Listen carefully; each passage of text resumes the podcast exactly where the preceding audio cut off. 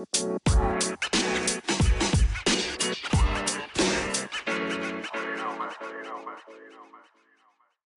right, Sports Talk for fans by fans. Brian here, Alex with me. Uh, episode 55 for those keeping track. Thanks for joining us. Uh, please, once again, remember to listen, share, subscribe. We have a Facebook page, Instagram, Twitter, all those things. But on the Facebook page, there's a lot more interaction, post polls, daily questions, you know, kind of who's going to Super Bowl, post other things out there. So, you know, check that out um, and invite other people to join. Just keep growing that audience. We appreciate it. So, really quickly, continuing our tradition from last week, we're going to do our one minute recap of everything at sports. So, Alex, I'm going to kind of ramble here for a minute. And then after that, just feel free if there's anything you want to chime in on or anything that you thought was interesting outside of talking football, obviously, here in a second. So, here we go with the shot clock. We're now two weeks into the Australian Open. Okay. I don't think anyone cares. Uh, Olympics are coming up. With that being said, the only thing I've seen out there was NHL uh, countries are filling up their roster with former NHL players because NHL players are not allowed in there. So kind of interesting. We're gonna have a mix of like 20 year olds and 40 year olds. Uh, the two teams LeBron used to play on have a better record than LeBron's Lakers right now. The two best teams in hockey are the farthest teams from Canada. They're both from Florida. Uh, Grayson Allen, we don't need him in the NBA. Uh, UFC 270 owes me $75. However, Francis Ngannou, who won his title fight, fought with a torn ACL before the fight even happened. Props to him. Antonio Brown intends to sue the Bucks. Sean Payton has left New Orleans. Start the countdown, Alex, for the McCarthy be fired uh, to be fired clock. Mm-hmm. Ortiz is elected to the Hall of Fame, but Bonds and Clemens are not. And James Harden wants out of Brooklyn. So anything interesting in that last minute there, Alex? On what you said, I mean, there's a lot of little things that kind of what happened during this week. I think the hard thing is something that's going to be we're going to probably looking at probably next year, maybe coming down the end of the year. That's more of an off-season thing. Um, me personally, the one that kind of hits home the hardest, the Ortiz getting into the Hall of Fame, and uh, the cheaters in my mind, uh, the Barry Bonds and Robert Clemens not getting to Hall of Fame you know, when I was young, I probably thought, you know, you know, the cheaters, you know, they don't need to get in. I've kind of softened over years, but I think when I think about it, I actually want Pete Rose in the Hall of Fame before I let those guys in, and I don't know. What do you think? Exactly.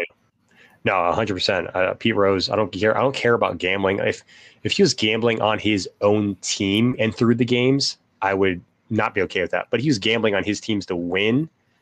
Different story. He's supposed to win. That doesn't make any sense. So to me, it's a really petty, stupid rule. I think Pete Rose definitely should be in 100%. Um, and I've seen a lot of arguments go back two different ways on Ortiz and Bonds. I don't know if you saw that, but Ortiz, the whole, you know, he was supposed to be in a uh, like a silent test. They weren't supposed to release the, the results, and he got his got released. So, you know, not really sure if that was supposed to be real or not, or if it is real or not. And then Bonds, you know, there's still technically hasn't really been found technically guilty of anything but there's a lot of hard evidence. So there's a lot of weird ways you can look at it. So, Alex, but Sean Payton, what do you think about that? Because, you know, the dude loves football. There's no way he's done.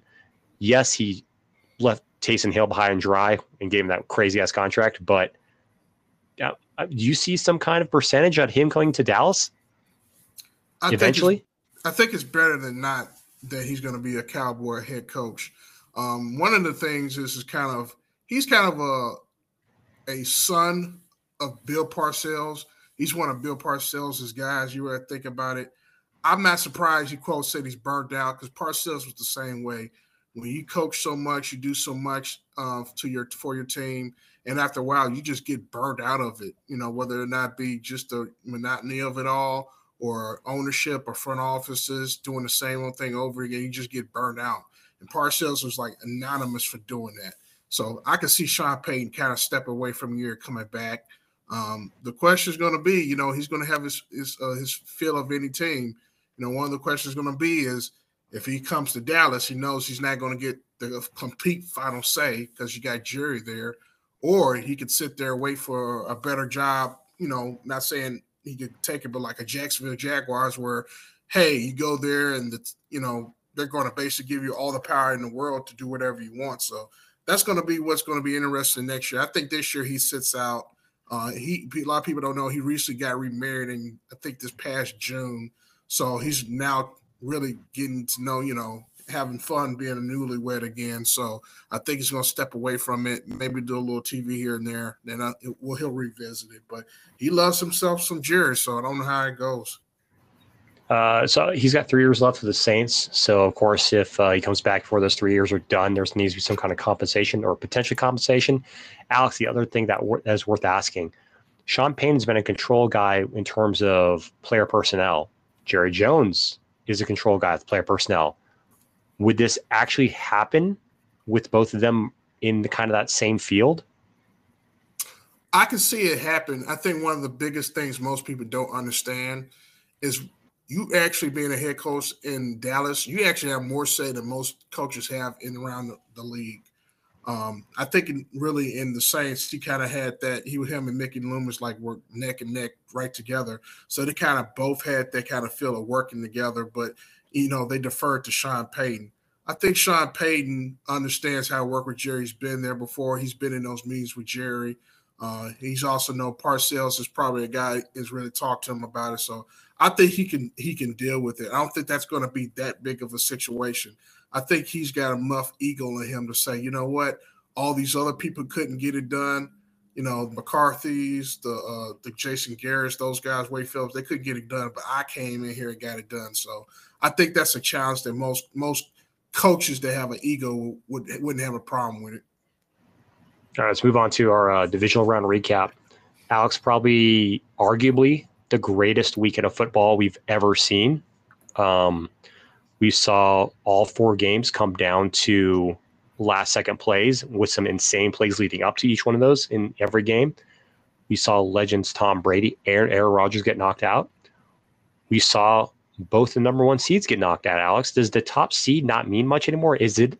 Do you think it's a hindrance of having to wait a week to come back from bye and there's some rust? Do you, you think there's maybe a disadvantage nowadays, or do you think there's just bad luck by those two teams of who they drew and the situation they were in? I think when you look at it, I think both teams have different circumstances.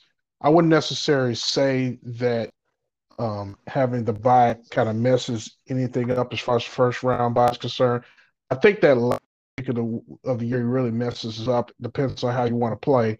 Like some teams kind of play it like it's a normal game, kind of staying in the playoff format, and then some teams kind of half butt it. You know, I know the Green Bay didn't play half the uh, their you know starters for half the game, um, but it almost takes you like out of playoff form.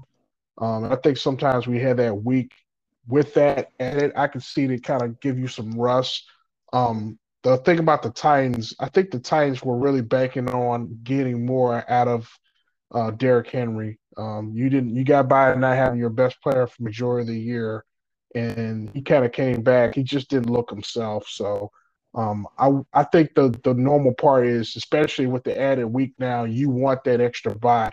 It's just it's analytics. That's one less game you have to play. There's one less chance you have to attempt to get to the Super Bowl. So I think that's still still up there. Something you want to you, you want to have. All right, let's get into uh, breaking some of these games down. So uh, that we got to watch was the Cincinnati 19, Tennessee 16 game. Uh, the spread was three and a half, and the you know who. Uh, well, Alex, you picked Tennessee. Uh, I picked Cincinnati, so I got that one right. To me at, at that time seven and zero. Oh. Just gonna throw for picking playoff game. I would have told you as a Tennessee Titans fan, you guys had a home playoff game. Joe Burrow nine times. He held the Bengals offense at 19 points. He got he ran for 140 yards, but you lost. Realizing as that as a fan. Yeah, I, I, especially being in Tennessee and kind of hearing the Tennessee Titan fans talking about this before and after the game.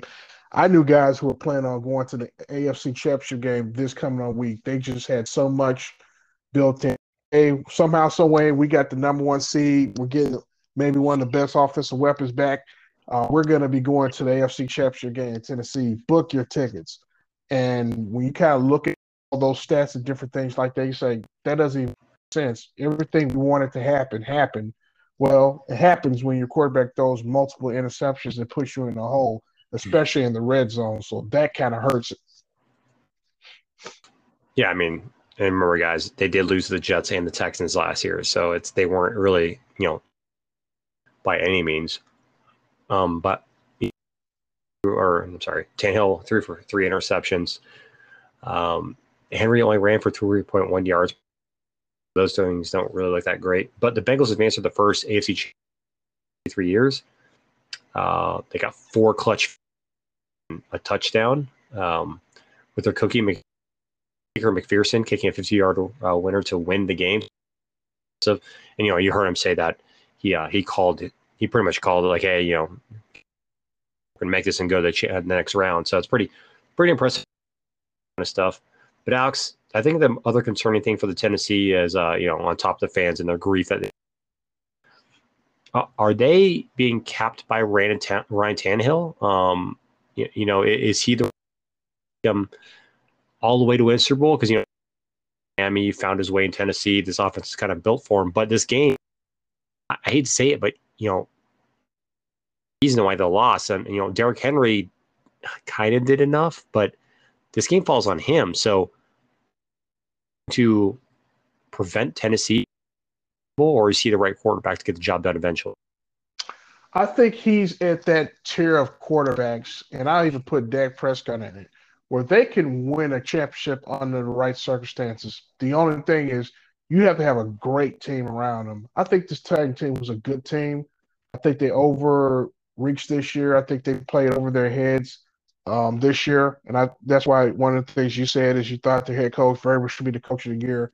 Um, but they don't have a great team. Um, they need more pass rushers. They need more coverage players. We talked about the secondary at the beginning this year, but the secondary played over their heads this year. But they need more help.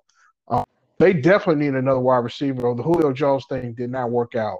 Um, if they had anyone that's maybe comparable to AJ Brown, um, you know, they may have even, you know, one of the interceptions hit one of the wide right in the hand and bounced up and it was a pick. Um, you need kind of weapons, especially in NFL right now. I mean, you look at the teams that are in the championship game this weekend, they have multiple weapons, they have multiple ways to score. I just don't see that from Tennessee. So I think Tannehill can definitely get them to the championship game, maybe even win it. But he's got to have a great defense. He's got to have a top three, two defense. He's got to have multiple weapons and a great offensive line and a great running game. Um, and you know, when you look at it, you know the how hard it is to have a game like that. It's very hard to do, um, but I think he can. It's just that if this team isn't going to be better than all those places I mentioned, it, they are capped when you look at it. Yeah, so we're going to talk preview. So let's go back to the Titans and keep talking about um, kind of what do they need to do to improve this offseason. So um, for one, I think D'Onta Foreman was a good find. I think he will back up running back. I think he's someone that they need to rotate in a little bit to let Derrick Henry have legs at times. Um, but Alex, I mean, you mentioned the pass rusher. You know, they gave Bud a pretty good amount of money, so yes, they need Adam. Tight end, um, multiple. Is there any one thing that stands out that they have? You really kind of, kind of said some of these things, but if there's one thing they have to improve next year, thing between pass rush and offensive weapons that they have to focus on. I need a second person to AJ Brown, and I'm not trying to throw Julio Jones down, you know, under the bus, but he's he's not what he used to be. They need a another guy to kind of take pressure off of AJ Brown offensively in the passing game. They need to be more explosive. But there's times this year it's either AJ Brown is making a great, amazing play, or it's like this two yards in the cloud of dust offense. They need to get more explosive. They need to be able to to to stretch the field a little bit more. I think Tannehill has the arm to do that, but you know, get him a speed wide receiver opposite AJ Brown, like someone like you know, just throw it out there, draft talk Jameson Williams there from Alabama, where you got somebody who's, hey, you want to roll your coverage to AJ Brown, they're going to burn you on the other side if you don't. I just think they need to be more explosive. They can't just be straight running the football and that's it. Jones, he, he had a full complement of uh, playing too, and after that, he didn't play full time for the rest of the year. So he's, you know, we we kind of warned that you know it was going to this year. Um, you're 100 percent right. And I think tight end, man, Jonnu Smith, having him, not having a tight end, I think it, it looked like to me like that really hurt them. So uh, definitely need to improve there. Um, for the Bengals, though, the next game, they got sacked nine times. Can they with this offensive line? You know what? Um, I will credit um because I'm not the person who looked at this. I looked this through pro football. Majority of like the pressure that they gave up in that game was actually more up the middle than it was on the edges. So tackles actually held up a little bit. So they weren't totally terrible. They did have some struggles, but the interior offensive line is definitely going is definitely a problem. Um, and they're playing this week. They're playing Chris Jones, who's one of the better defensive tackles. He can go in or he can go defensive tackles. Um, if they can't block him, that's going to absolutely burn them. Um, I, you know, we're going to pick games a little bit earlier, you know, later on or whatever. But I know Noah Spagnuolo uh, and his ability to send pressure. If he sees that your middle your offensive line isn't that good, he's definitely going for it. So um, it's definitely going to be one of those things of if they lose next week is either going to be um, because of that or you know maybe their defense lets them down. All right, next let's talk about my 13 at Green Bay 10. The spread was Green Bay by six. Uh, San Francisco, so we got that one lucky. Um, I've never yelled in a playoff or in a playoff game watching a game punt because it looked like we are about to lose that game. So um, impressive play to get that block down, turn the tide, and then go on to win a field goal. And of course, who puts the dagger in Green Bay?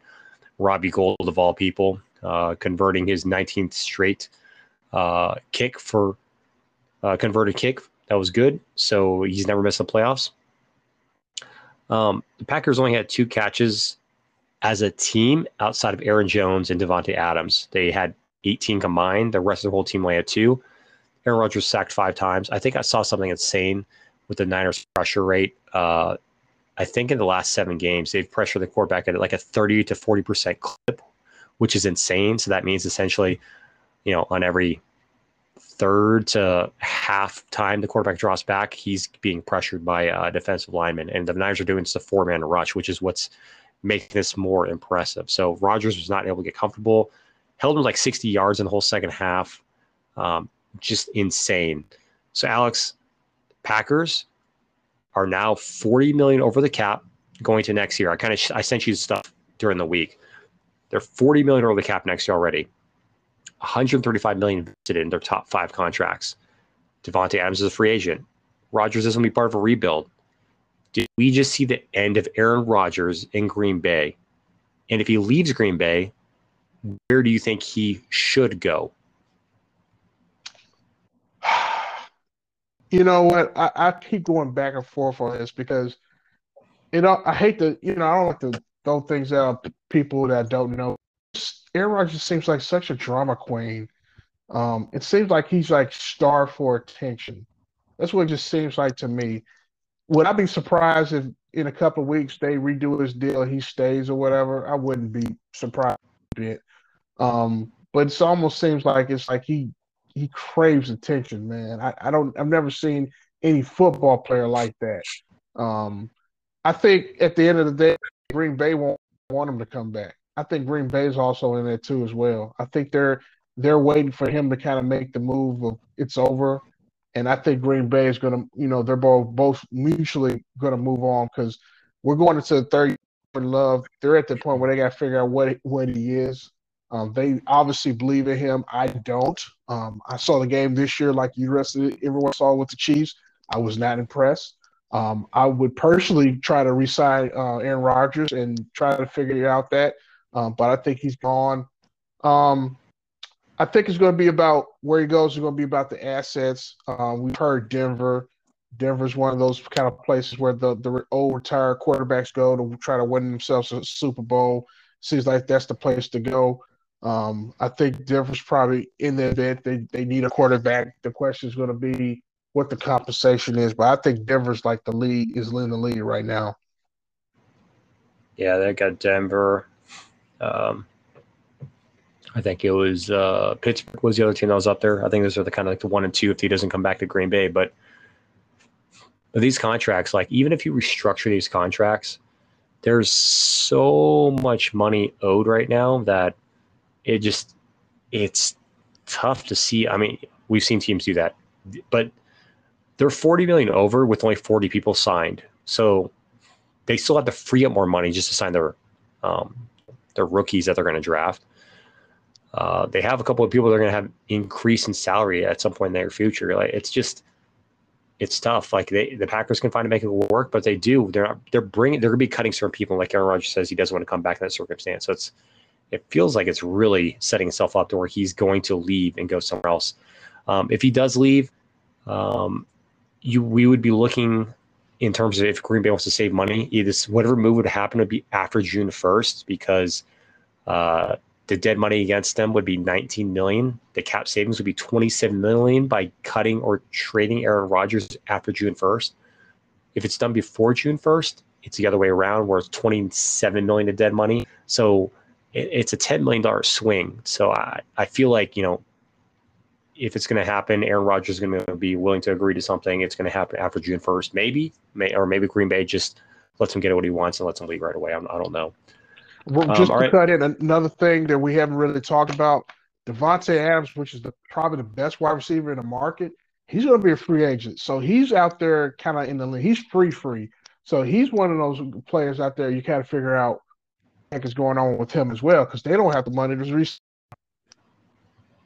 Yeah, uh, I and I think the top, you know, because if if they franchise tag him, it's the top five contracts which um, Hopkins makes 27 million a year, Julio 22, uh, Julio 22 million a year, Keenan Allen 20 million, Mark Brewer 20 million, which is our conversation being cut. Michael Thomas, another conversation being cut, 19 million. So he'd be making somewhere in the area of like 23, 24 million if they franchise that, and they don't have that money anywhere. So it's one of those things where we may see Davante Adams and Aaron Rodgers both leave. And even when that happens, they still have tons of money they have to figure out to get other people signed. So um, I, I think the NFC North just got really interesting.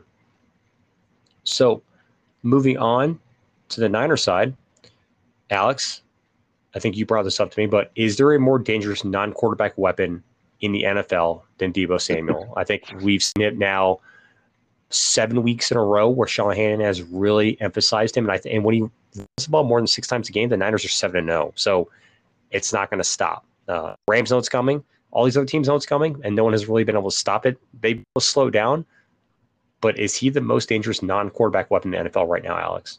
I think he's up there with Tyreek Hill. Um, and surprise, both players play for a head coach that is offensive genius and one of the best play callers of all time. So I think Kyle Shanahan and his offensive staff do a great job of moving him around. Uh, I think most people don't understand how difficult that is um, you know, you plan all week to kind of play against a particular player on defense. You know where it's going to be. You plan for, you plan on how to either block or how to either scheme to get at that player to stop him. But if you got a player who can line up literally anywhere, I mean, Kupp's like that, but Kupp's now on the level of, of, of Deebo, where you can line up anywhere. You can be a fullback, you can be a running back, you can be a, a H back, you could be uh, the slot wide receiver going in motion. You could be the outside wide receiver. You could be the quarterback. It's just so hard to kind of game plan on that type of player. yep. All right. Um, we're to talk Niners here again a little bit. Um, we're going to move on to the Rams, uh, who scored three, Tampa Bay 27. Spread was Tampa Bay by three. We all across the board picked the Rams. Surprisingly enough, though, so halfway through the game, the Rams are up 27 to 3. And somehow the Bucks managed to pull it to within uh, or to being a tie game, 27 27 with three seconds or 42 seconds left. At the fourth and one, uh, at the 10 yard line, I think this this is the most interesting part to tie the game up. We've seen Tom Brady go QB sneak for his whole career. So it's a genius that when they needed to uh, convert the fourth and one when they were down by a touchdown. They essentially, I don't know if you can fake a quarterback sneak, but they definitely were playing quarterback sneak. They handed, handed off to Fournette, um, you know, untouched on the outside for a touchdown. But Alex, you know, What did you think about that? You know, fourth and one, we always know Tom Brady goes QB sneak, he always converts. They fully commit to it, and this is the first time I've ever seen them essentially fake doing a QB sneak. What would you think about that play? I couldn't see them do the quarterback sneak because it was a long one. It wasn't a fourth and like inches. And generally, you do that uh, on quarterback sneezes when you think it's going to be like you know it's just a couple of inches, you get it. But I kind of looked at the beginning of play, man, this is a long one yard. Like if they do that, I don't know if they're going to get it. And the play call of kind of even Tom Brady was acting as if he was about to do it, and then you make the play call, and that's probably one of the things why Byron Leftwich is up for a head coaching job in Jacksonville. That was a great call. Uh, you knew it was the tendency of Tom Brady. He's been hyped up as a, one of the great quarterback sneak artists of all time. This is for the game, for the season, and you run that type of play. Um, either that or or in around would have been magical. But hey, the fourth one worked. You got to commit. You can't half commit when you talk about a, a short long yard game. Either you got to commit to stopping it, or you got to commit to the the in around the pass play. So the comment in between, uh, great great play call there. All right, so Alex, they do tie the game up, 42 seconds. How do we explain this breakdown by the Bucks defense to allow Cooper Kupp to get a massive gain and then, you know, set themselves up to win by a touchdown. How how does that happen for the Bucks? You want to know why? And this is how. And those who know us, we play a lot of man and know some people them out. So what they decided to do with the game on the line, Todd Bowles decides to go old school, engage eight to go after Matt Stafford. However, some of the players didn't blitz. So instead of it being eight people coming, I think five or six came, and I think two tried to try to cover in the back. And then the safety takes one of the worst angles ever, and Coop just smoked them. I don't know if I would have went against eight. You know, and of course, you think about it, like if they ran it properly, people, you know, the Tampa Bay would say, well, it would have worked if everyone blitzed. Um, I don't know if I'm doing that for the game, especially when you talk about all you need to do is not give up a field goal. Um, but hey, you know, if it works, he's a defensive genius. If not, we're saying what we're saying right now. Don't do that. Um, let them get, you know, let them sh- do short games and try to. Yeah, definitely very crazy way that uh, that game ended. So do we think this is Tom Brady's last game? Um, he's saying a lot of things right now about, you know, family. Uh, he doesn't know, you know, he's going to reassess how everything's going to be. He doesn't want to do it if he can't compete at the highest level. Um, to me, you know, and this is also Aaron Rodgers. To me, him and Rodgers both look like their arm was not as good as it was in other games. Um, Rodgers definitely, to, to me, had a lot of accuracy issues in the cold, which is why I think he should go play somewhere warm. But with Brady, the things he's saying. He's going to go reassess everything. They got a lot of free agents. Once again, just like Rodgers, you know, they're not going to be able to bring the same team back probably. Do you think that was Tom Brady's last game? I don't believe so. Uh, I don't really listen to what he's saying for the simple fact that is, if you ask a player right after the season they're coming back, they're probably going to lean not. For the simple fact that the NFL season is so such a grueling task. I mean, these guys are, are working out as you go even back to the draft from April, May uh, to mini camps to training camps. So much wear and tear our bodies. An 18 week season, you know, the preseason. Then you're talking about playoffs. Um, it's a lot to do on the body. Uh, I know Gronk said in a recent interview, he said if they asked him if he had to make a decision today, Gronk said he wouldn't come back just because it's such a physical grind. So any of the players to say anything about, hey, I'm coming back immediately after that, you know, you kind of kind of take with a grain of salt, or even they say they're not coming back. I think Tom's going to take some time off. I think he's going to go talk to his wife. Um, I think he's too much of a competitor to let it lead in like that. Um, I think he's going to come back. I think he's going to be next year's going to be kind of his swan song. He's going to try to come back, see if he can, you know, win one out, and I think Tampa Bay kind of retools themselves, see if they can go all in. Um, but I just don't see him as a competitor to go out like that.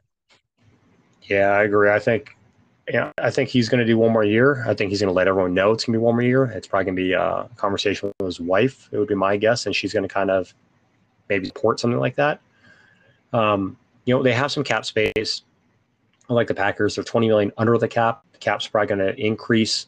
So, you know, they could probably bring back a good amount of people. And if you tell me, if you're Tom Brady and you're telling other people, hey, I'm going to be one more, I'm going to back play one more year, Alex, I, I it probably be that 99% of the people will play for less money just to play with them, right?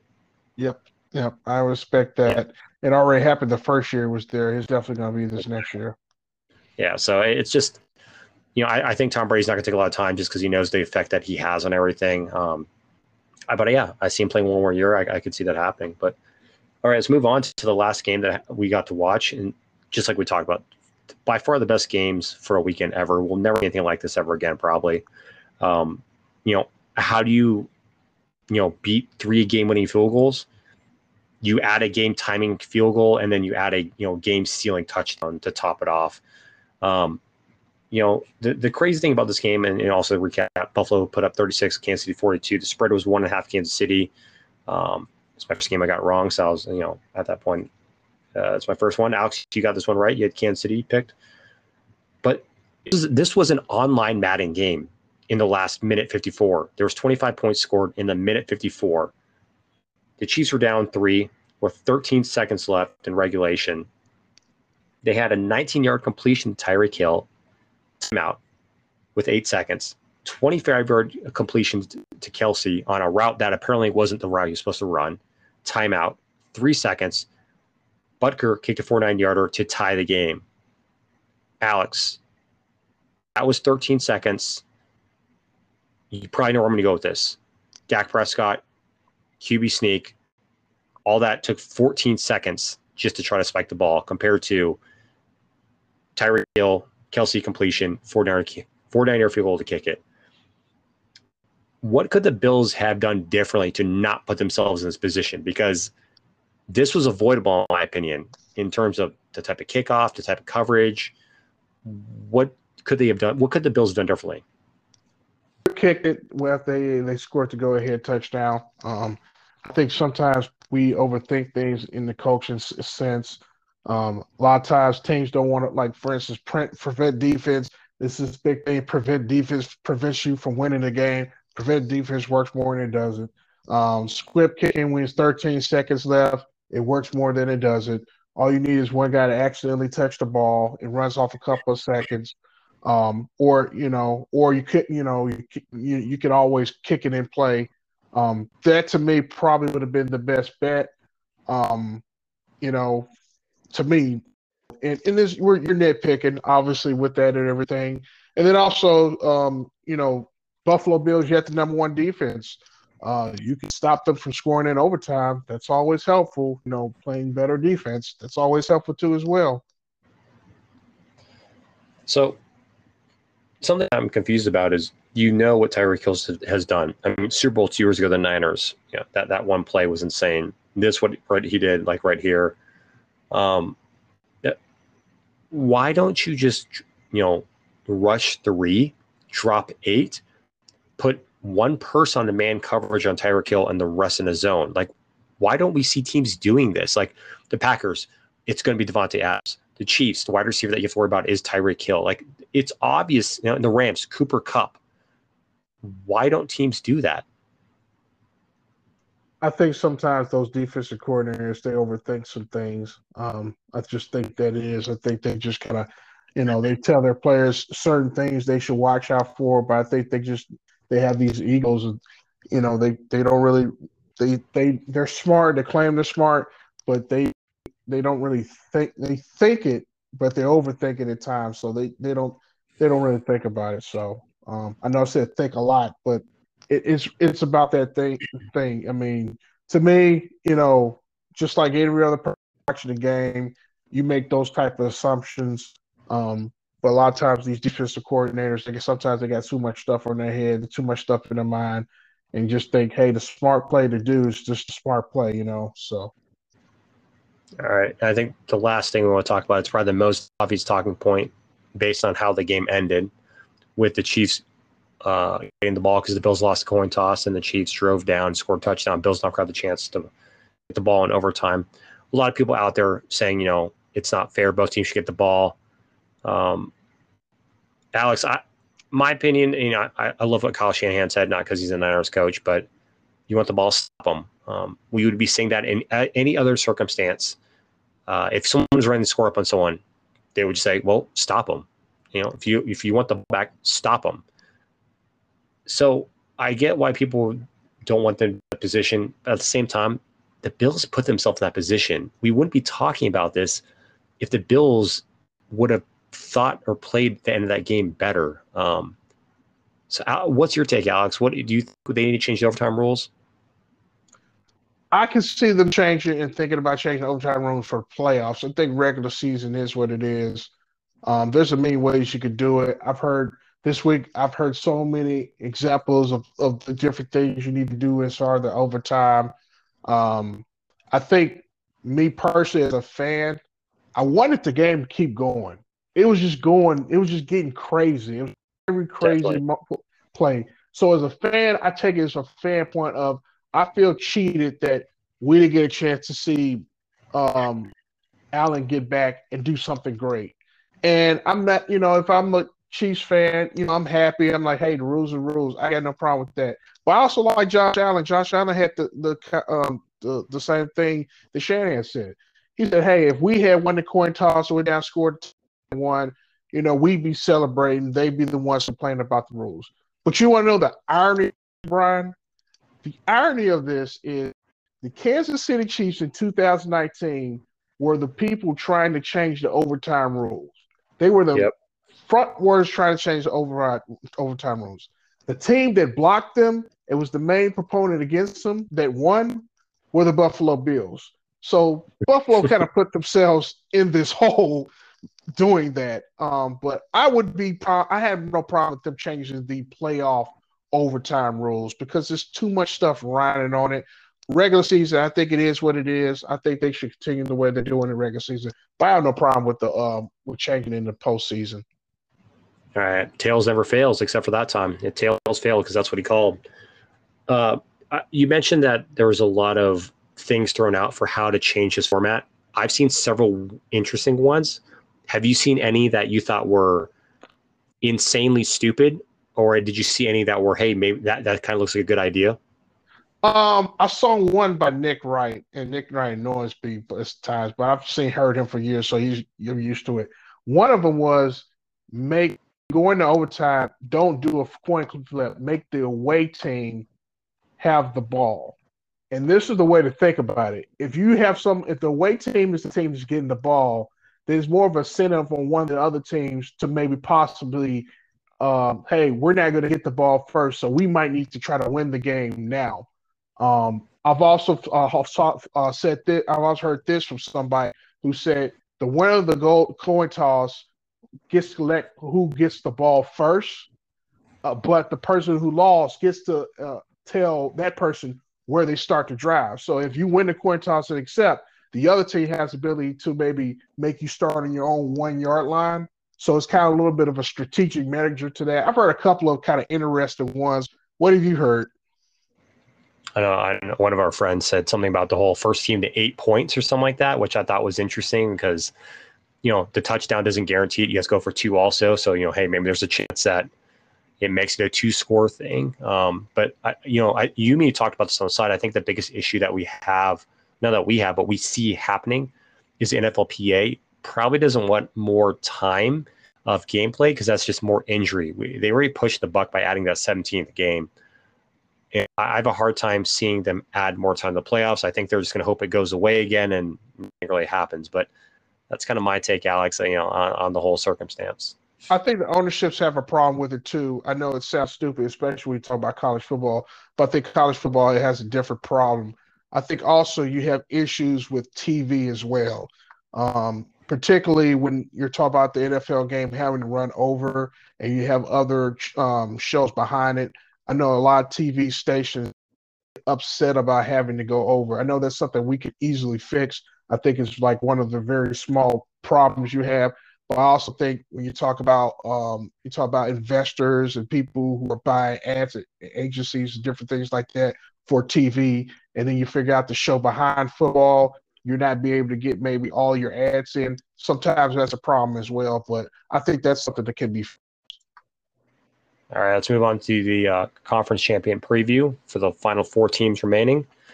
Uh, on the AFC side, three Eastern time. Number four Bengals against number two seeded Chiefs. So this will be at Kansas City. These teams played in Week 17. The Bengals came from behind to win 34-31 in Cincinnati. Mahomes went up to Chase after the game, and he said to him, "Keep going. We'll see you in the playoffs." And hot damn, they're going to see each other in playoffs, and this should be a crazy ass game. Uh, the Chiefs, you know, we expected them to be there. Alex, you and me kept talking them up. We didn't care how, you know, badly, quote unquote, they looked at some point during the season. They wanted that hot run, um, where they won eight straight. So we expected the Chiefs to be there. However, no one expected the Bengals to be there. Alex, I think we had them picked last in the AFC North. No one saw them come in except for probably except for Bengal fans, maybe some LSU fans too. Um, but hey, when we talk about the Chiefs being hot, that eight game winning streak, who broke it? Cincinnati broke that eight game winning streak, and they stopped Kansas City from being the one seed also. So a lot of these things played out, and it's kind of interesting how now they are matching up against each other. So for Kansas City, Alex, we know they're going to score. No doubt about that. They, that's what they do. Kansas City always scores.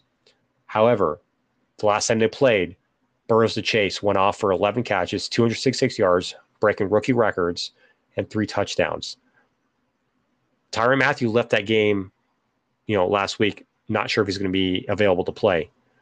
What does Kansas City have to do to slow the passing down on the Bengals? They got to get to Burrow. Uh, they got to get to Burrow, and uh, they got to guess right. Um, I can see them doing everything in their mind to take away Chase, but if if you let Oda Higgins go off, it's it's almost the same thing. Um, but I think they're going to have to find ways to kind of slow down Chase, kind of take him away from Burrow, uh, make him go somewhere else, and then find ways to get to Burrow, have him hold the ball. He's been really, you know, even though the offense line struggled, he's been pretty good at getting the ball out quickly.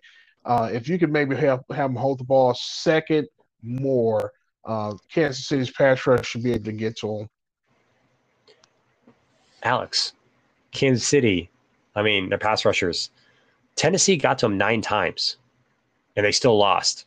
I mean, is that going to be enough? Or, or is, is it just going to be the fact that Kansas City's offense will put up enough points with the pass rush to kind of give them the favor in this? That and um, Patrick Mahomes is not going to throw three interceptions, particularly in the red zone or at the worst parts of the game. So um, he's not going to he's not going to give the ball back. He's not going to get more possessions, especially in the play in the playoffs. Three more possessions back to a team that's killer because it cuts your chances of, of scoring and it gives more time possession to the other team. And as, as the time goes in the game, the pressure turns up. So um, Tannehill was Tannehill this is Mahomes. Maybe, you know, I talked to someone earlier this week. I think Patrick Mahomes one of the greatest quarterbacks already we've ever seen. I think he's kind of been in the last four what we think Aaron Rodgers has been for the last five years. Um, so I think um, I think if they they they follow through with that recipe, they good. Yeah, so last time they played, Burrows threw for 415 yards, four touchdowns. He was sacked four times. Um, somehow they stopped the Chiefs. Though I mean, Mahomes only threw for 259. They ran the ball a lot. Mahomes never got sacked. he never got intercepted. Um, Tyreek Hill targeted 10 times, only 40 yards receiving. Kelce targeted seven times, only 25 yards receiving. So the, the Bengals did something right last time. Now, granted, Kansas City ran a lot on them, but you know, who do you think is going to win this game? Because the spread is seven in favor of Kansas City. It's at Kansas City this time. Do you think Kansas City can cover that large of a spread? I think Kansas City can, is going to win. I don't know about the seven. That's the championship games tend to be sometimes historically the better game than the Super Bowl. Uh, we've had in times, and you know, definitely in the '90s, where the championship game was super de facto Super Bowl especially in the NFC back in the '90s. You know, growing up as sometimes the AFC NFC championship games are just so physical and so competitive. They're the better games of the year. So I see this game being close. It was close last time. Um, the real difference is talk about clock game management. Kansas City uh, didn't have the ball last. The Bengals did. They dictated how the game was going to go. Uh, so I think it's going to be a close game. I got Kansas City, but I don't think they cover seven. Yeah, I, I'm, I'm kind of torn on that. So you got the Bengals losing within seven. Hey, I got um, one for you. I got one for you. This before you make your decision. What if I told you in the history of championship games, AFC and NFC championship games, there are two teams that are undefeated? What if I told you that the New York Giants are 5 and 0 undefeated in NFC championship games and your Cincinnati Bengals are 2 and 0 in AFC championship games historically all time? Would that change your mind? No. I think uh I think the Bengals have shown us a lot and I think they showed their potential as another rising, you know, force in the AFC because um but I, I just don't know if it feels very early. It feels like they're ahead of schedule, and there's nothing wrong with that. The thing that other teams should be worried about with the Bengals is the fact that they really have to fix one thing into one thing only, and that's their offensive line. And Alex, they have 59 million in cap space available. So there's several things that they can do. You know, they can go out and look at, you know, people out there. You know, Armstead from the Saints is the number two rated free agent as of right now. Grant, he plays left tackle, same position as uh, Jonah Williams, like I think they're only good lineman on the Bengals. Uh, technically, is uh, their left tackle. Yeah, he's rated you know a little bit above average. But when you got that much money, this is a scary team going forward because they got the running back, they got the wide receivers, they got a capable tight end. Their defense, they put a lot of money into this offseason. But I, I just, Alex, going back to your question, I think it's too early. I'm going to take the Chiefs I think they're going to take this as a revenge game and kind of just tell little brother, "Hey, it's not your time yet. We know you're there." Um, yeah, I, I, think it'll be a good learning learning point for the for the Bengals. But you know, would I be surprised if the Bengals pulled off a win? No, I, I wouldn't. But I just feel like the Chiefs are just they've been so good lately. Their defense has stepped up. They've their defense finds a way to play well. So I'm going to take I'm going to take Kansas City in the seven, which I know is, is risky as hell, but that's what I'm to pick, Alex. Let's move on to the next game. San Francisco, the six seed against the Rams, the four seed, 6:30 Eastern time start time. So we're guaranteeing an NFC West team to represent in the Super Bowl. NFC, the NFC West teams also knocked out Brady and Rodgers. So for some of you, you're welcome. For the others of you, sorry. Um, as these rivals go to head to head, the Niners have won six straight against Rams, going back to 2018. Uh, last time they played, the Niners pulled off the last second win to get into the playoffs, and now the Rams have to face the situation they're in, kind of like the Bengals and Chiefs situation. Um, so is there a more perfect fit for who's going to Super Bowl at the NFC side? I don't think I don't think so because Shanahan, he was the offensive coordinator who had McVay under him and had LaFleur under him, and now he's you know beat LaFleur, uh, and now he, he gets to face McVay again. You know, and when teams play three times, it favors the team that's won the first two to actually win the third one also. Now, seven straight against a team like the Rams, that's a lot. That's asking for a lot, and I'm not really sure that's going to happen. But Alex, what do the Rams have to do to win this game? Um, to win this game, they got to play like they played the last game. They played the uh, 49ers um, the first half, where they get up on the 49ers and uh, they put the pedal to the metal. Um, if you're able to get up on the 49ers, maybe get them out of their run game, maybe get them to where they have to lean more on Jimmy G um, that's what the Rams want to do. The Rams are really good at getting to the quarterback. They got Aaron Donald, one of the best interior pass rushers of all time. They got Von Miller. Von Miller came alive last week. Um, he started to kind of get into his playoff uh, flow now. Um, I know probably isn't the, the player when they signed him he they thought he would be, but he's still a good pass rusher. I think you're gonna have to you're gonna have to get up on him so you can stop the run, choke the run early, and um, and try to see if you can um, eat the lead away, you know, and make sure give it away like you did last time. Yeah, the Rams are up 17 nothing at halftime. Last time they were dominating the Niners. Let the Niners come back. Um, the the thing with the Rams that we've seen is they will go up on teams, but they don't have the killer instinct. I don't know why McVay gets so conservative once they go up so big, but you know, once you have the Niners down, you got to keep them down. Um, to me, the way that what the Rams have to do to win, stack the box, make Jimmy G beat you.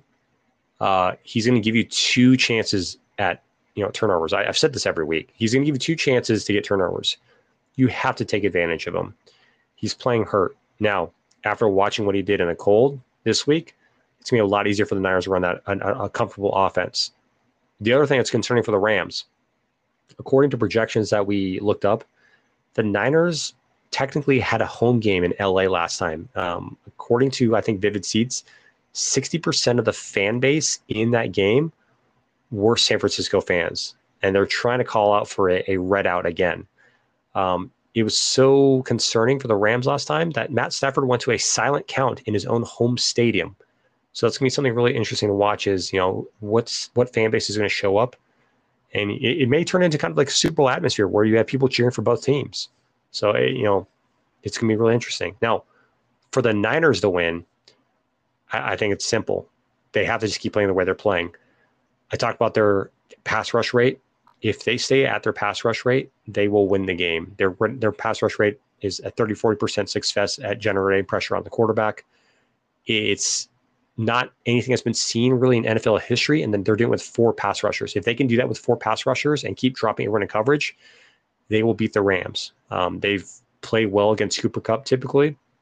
So, you know, Von Miller's got to step his game up because Trent Williams is playing hurt. Uh, Deebo Samuels was hurt. George Kittle was hurt. They need to play physical. They need to get after the Niners uh, if the Rams want to win. But for the Niners, man, they just got to play the same way they've been playing, generating pass rush, minimizing turnovers, and you know just keep getting Deebo Samuel the ball. It's uh, Shanahan is an offensive genius, and I think Alex, I'm just going to say this: uh, someone that deserves coach of the recognition uh, it should be Kyle Shanahan. If we saw this whole week, we see how many people shit talk Jimmy Garoppolo, including myself. If you have a quarterback that you have to base an offense within a 10 yard range and you the other team knows that you can only operate within 10 yards and you can still beat that defense, that's something that's saying a lot. Because if your quarterback is so bad you can keep winning these games, that says a lot about the coach, in my opinion. So, um, you know, Shanahan is an offensive genius, so I'm really excited to see what happens this game. Alex, the spread is Rams by three and a half, which I thought was kind of interesting with how the Niners have won six straight. Technically, their offensive and defensive rating, the Niners are better than the Rams on both offensive and defensive rating. So, Alex, do we see the Rams break that streak? Um, three and a half in favor of the Rams. What do you got? I will go to Rams. Um, I'm going to go to Rams. Yes, I know. I'm going to go to Rams. I thought this back and forth. Um, I like trends. So during the normal season, when I know trends about certain teams having um, certain you know, victories over other teams, I take it every single time. You can book it. Regular season, uh, Shanahan, McVay going in it. Shanahan's going to beat McVay. This is the, this is for the Super Bowl. This is a championship game. This is going to be something totally, completely different. Um, I think right now the Rams know it's playoff time, and the 49ers have been for the last five, six weeks. Um, I think um, I think we're the Rams are going to come out to play. Um, I do think it's going to be 50-50 in the stadium. I think the 49ers are going to have quite a bit on it. Uh, but I think that sooner or later, um, Jimmy G is going to have to play, and I think sooner or later he's going to be the, the crutch for this football team. And um, I think I'm going to take the Rams. So I'm going to take the Niners, and I'm not saying that to win. I think I think they they lose within three. Um, honestly, I think they lose a close game or blow out the Rams. I don't think there's really either way about it. My logic behind this is, let's go back to last year for the Rams. We saw McVay essentially put everything on Goff. This is all Goff's fault. Stafford, we bring Stafford in. Everything's around Stafford you know, he's going to change and open up the offense. You know, he's going to do all these great things. We're going to bring OBJ. We're going to bring Von Miller. But still, you lose six straight to a team. And now you're concerned that you don't have home field advantage. And you put a lot of pressure on this quarterback to come in and be the savior of the team. The thing I'm worried about for the Rams, and, and you know this is being very unbiased, is they have a lot of pressure on them in this situation, in this game, and I think it's going to say a lot about them. Um, I think if they come out and they take care of business, I think they will win the Super Bowl because I think th- this is this game. If they win, will give them the confidence they need to beat whoever comes out of the AFC. The problem is if they lose, my God, what's going to happen if the Rams and McVay, if he's going to throw fit at, at Jared Goff over years of the Niners, you know, causing chaos, what's he going to do if they lose this game? So I'm going to put San Francisco. Like I said, I could see San Francisco losing a close game. I think either way, uh, I think it's going to be a great game. Uh, they always play each other well, so it's going to be great. Alex, that pretty much wraps everything up. Is there any one thing you're looking for most for this weekend in terms of these games or anything in sports? Um, one of the things I kind of uh, been looking at and kind of been reminiscing over. Um, one of the big stories came out is Dick Vitale, um, college football. Uh, he's going to be st- he's going to be having surgery on his throat, and it kind of been a little of nostalgia with it. Dick Dickie V is one of those guys you kind of been listening to all your life. Then you kind of add that with John Madden passing over all the holiday season. You kind of get that that feeling of you know what you know times are changing. You're not we're not seeing the same type of sports that we saw you when you were younger. You can remember you call watch college basketball. Dick V is going to be on there with his voice, his raspy voice. When you watch these big championship games this weekend, you John Madden and, and Pat Summerall, those kind of those guys, and kind of hearing that some of these guys are starting to get a little older, starting to retire and getting away. Uh, I heard Al Michaels is thinking about retiring. It kind of kind of pushing the feeling of you know times are changing, things are getting different, man. It's kind of puts you a little bit of a sad face. You need to we need to enjoy these guys while they're here. That's how I feel. What do you think about that? No, I 100% agree. I think uh, if you're in our age group, you're used to these things that have been around forever um, as constants. It, you know, it's you know Jerry Jones being the face of the Cowboys, Mike Krzyzewski being the face of of Duke, and he's essentially you know he's essentially done. Like there's these things right now that are coming to an end, which is sad to see, but at the same time, it gives people opportunity to come forward. You know, like Sean McVay, he's I think 37 years old. He's had several successful, you know, years already. He seems kind of like a you know a, a young, great upcoming coach. So it's sad at these times to see these guys passing on, but at the same time, we got to start looking and embracing the the new generation coming up. You know, the Patrick Mahomes rivalry with maybe Joe Burrows or Josh Allen or something like that. So, you know, eh, I was just thinking when we are talking about Tom Brady, like, damn, Alex, we need to buy some tickets. If this, eh, you know, if if he comes back next year, we we probably need to consider buying tickets to see him play because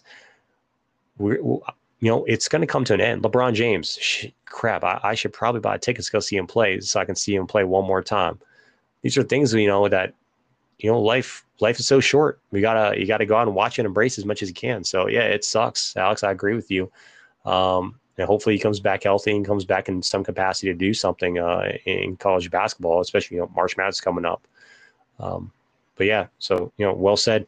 Let's uh let's wrap up there, guys. So uh, thanks for listening. We appreciate the support. Uh, next week we'll be hitting on some uh, a little bit of football, but start getting to other sports, maybe some hockey, some basketball, um, uh, uh, you know, other kind of major items, and you know, eventually we are going to start working NFC or NFL off season. Uh, got a lot of coaching conversation that we're ready to start getting into, and it's gonna it's gonna be crazy. So, um, you know, we appreciate you guys listening. Uh, keep keep interacting with us on the page on Facebook and those other pages. We appreciate all the support, and we'll catch you guys next weekend. So, thanks for joining us, guys.